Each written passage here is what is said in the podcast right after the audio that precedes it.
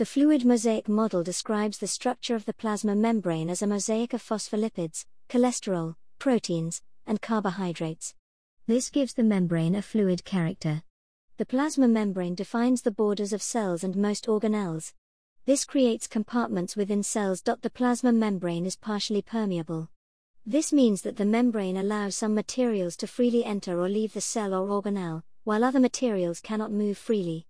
The plasma membrane is made of a phospholipid bilayer, which is 5 to 10 nanometers thick. A phospholipid is a molecule consisting of glycerol, two fatty acids, and a phosphate linked head group. The hydrophilic phospholipid head faces outwards towards the aqueous external or internal environments. The hydrophilic regions of the phospholipids tend to form hydrogen bonds with water and other polar molecules on both the exterior and interior of the cell. The hydrophobic fatty acids face each other within the inside of the membranes. Cholesterol is a lipid that sits with phospholipids in the core of the membrane. Cholesterol is not found in bacterial cell membranes. Cholesterol molecules make the membrane more rigid. This explains why cholesterol helps to maintain the shape of animal cells. The phospholipid bilayer forms the fluid part of the fluid mosaic model. The mosaic part is made up of the various proteins, carbohydrate, and lipid molecules that punctuate membranes. Membrane proteins are part of the mosaic in the fluid mosaic model. Membrane proteins have a variety of functions. Function of membrane bound proteins. Membrane bound proteins are large molecules embedded in the bilayer, they can form open pores that allow the diffusion of large molecules across the bilayer, or they can be transport proteins that bind to specific molecules and carry them across the membrane. ATP synthase is an example of a membrane bound protein and catalyzes the production of ATP during oxidative phosphorylation on the inner mitochondrial membrane.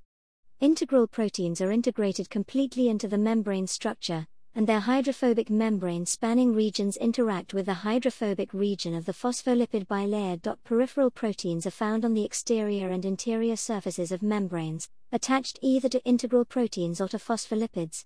Peripheral proteins and integral proteins may serve as enzymes, as structural attachments for the fibers of the cytoskeleton, or as part of the cell's recognition sites.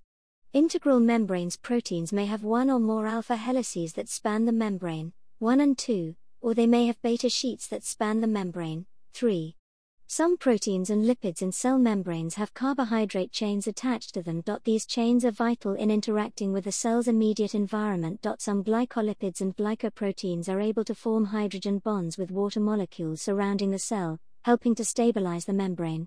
Other glycolipids and glycoproteins act as cell signaling receptors and have active binding sites for communication molecules such as hormones and drugs. When these receptors bind a target molecule, the glycomolecule undergoes a conformational change and initiates a chain of reactions known as a cascade that can lead to a cell level response to the binding of certain signaling molecules. Hey everyone, thanks for taking the time to listen to this episode. I hope it was useful for your learning. Make sure you consolidate your knowledge by clicking the link in the bio to be taken to the free online course. Good luck with your studies!